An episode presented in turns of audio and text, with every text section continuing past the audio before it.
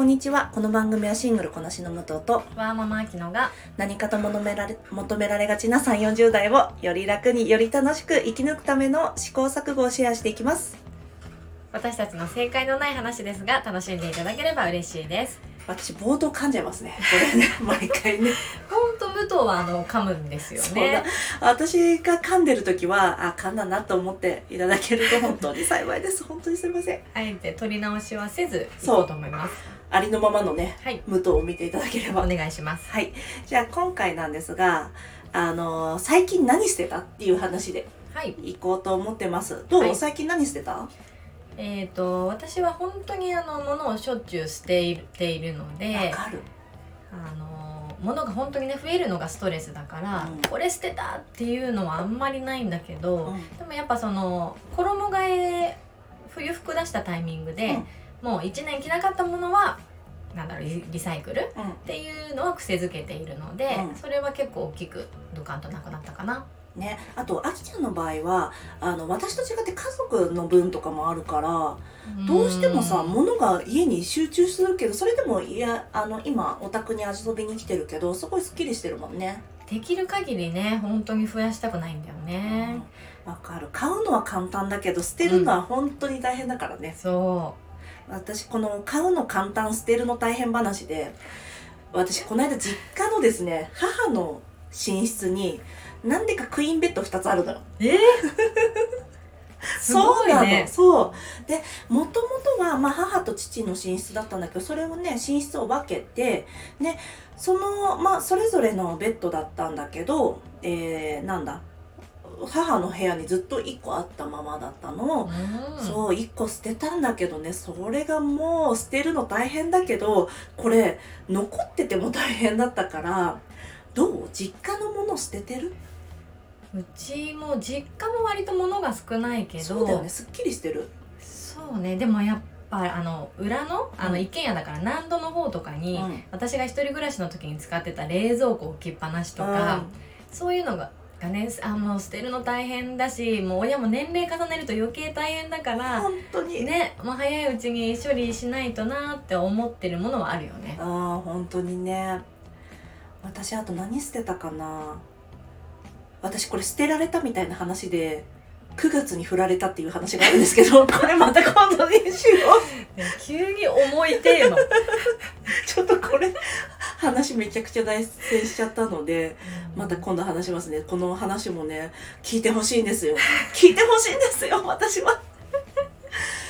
そうですね。あと捨てたものなんだろう。あ私今年からスポンジ使うのやめたんですよ。あそうああの食器用のスポンジを変えてこの話どこで言ったかな？オレンジページでかなんかで読んだんですけど、この食器のスポンジは本当は1週間に1回捨てた方がいいみたいなのを読んだの。ごめんなさい、これ出典不明なんだけど確かオレンジページかな。レタスクラブかな。うん。忘れちゃったんだけど、主婦雑誌を読んでた時にね。見た時にそうなんでかっていうと雑菌が溜まっちゃうからで、うん。まあ、なんで雑菌が溜まっちゃうからっていうと乾ききらないからなんだけど、うん。で多分この電子レンジとかで一回一回チンししたりすればいいんだけどそういうの私めんどくさくてできないからしないよ。しないよ、うん。でメッシュクロスっていうなんだハンカチぐらいの大きさの銀色のクロスこれアマゾンでメッシュクロスってやるとまあ3枚で200円とか300円ぐらいで売ってるのがあるんだけど、うん。それを買ってそれで洗うようにしてそれすぐ乾くから、うん。まあ1ヶ月に1回捨てればいいやと思ってそうスポンジを使うことをやめ捨てました。うーんその衛生面でもね、うん。うん、スポンジ嫌だもん。わかるあとスポンジ間違えちゃう問題あるしね。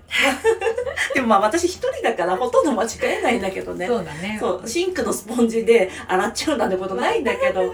そうこれさ家族がいる人だと緊張感違くない？私何回旦那さんにねそれ鍋用だからコップを洗うなって。あ油ついちゃうからね。そうそうそう。コップは食洗機に入れてよって言うんだけど。そうだよ。そしたらさ何もつかないのね。そうそうそうそう間違えちゃうんだ。間違えちゃう。あ、まあ、1個洗うぐらいだったら。あそう洗っちゃおうと思っちゃうんだろうね。ねでもその優しさが曇りを生むからね。本当にそう。その鍋のベトベトのススポンジで洗ったコップで誰が飲むっていうのを本当にね。毎回ねやってる。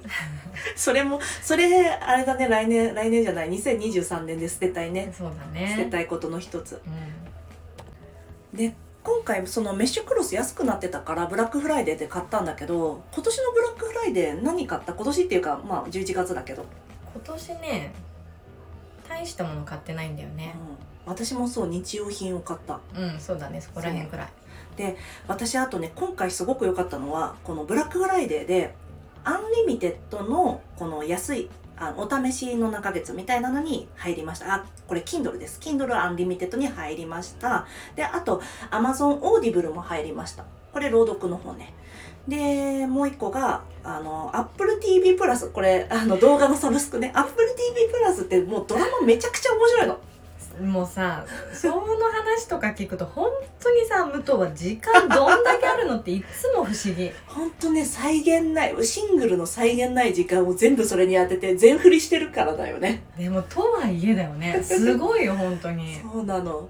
それを全部入りまして、なので今回私はブラックフライデーで、この物じゃなくて体験を買うっていうブラックフライデーにしたので、ね、なのでまあ捨てた話とはちょっと遠くなっちゃうんだけどそういうブラックフライデーもすごく良かったなと思ってるんですよね。なので今ね Kindle のアンリミテッドで聞けるもの聞けるものじゃない読むものなんだけど私は耳読してるのでもう本当にね読書はかどってますし あの Apple TV あのセレーナ・ゴメスがまあクリスマスシーズンに合わせてあの2ヶ月おごってくれるっていうキャンペーンやってて。何それ。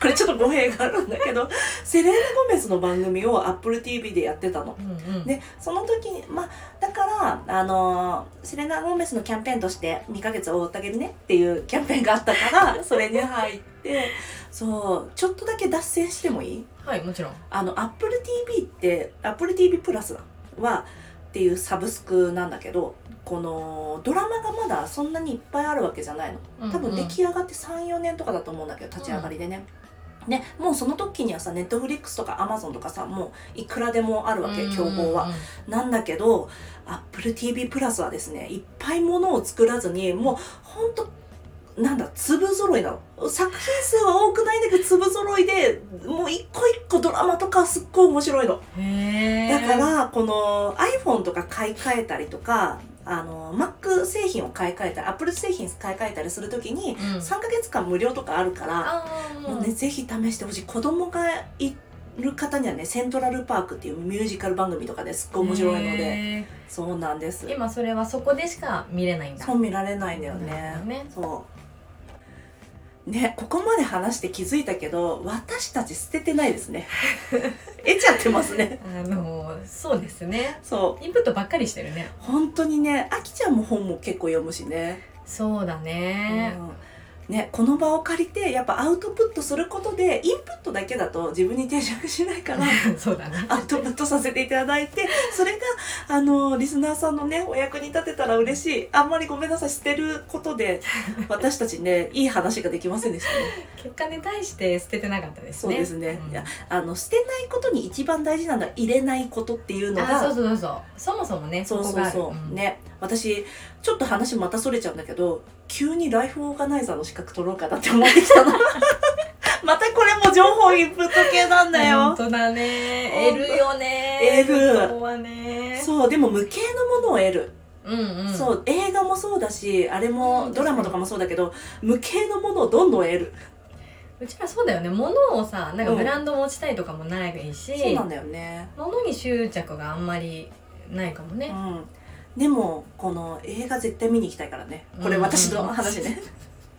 だからこうあと情報の取捨選択とかの話も今後したらいいのかもね、うんうん。なんかみんな何に課金してるのかなとかそういうの気になるね。あそうだね。面そう。白い、なんかみんながさめこのメグルマが課金して撮ってますとか、うん。ごめんなさい捨てるの話じゃなくて情報の得方の話ちょっとするけど、このここ大事なところってもう無料の情報っていっぱいあるから、うん。多分お金をかけて今後はあの鮮度の高い角度の高い情報をね得ていくようになると思うから、みんなの情報の収集の仕方うん。うん聞きたい、あと情報収集じゃないけどあのオーバーザさん聞いてちょっと和んでますとかねそういうのも知りたいしね。わた私たちもね聞いてて、本当に。そのよりクローズドなうんところで得られる情報うんっていうのを教えてほしいですね。ね。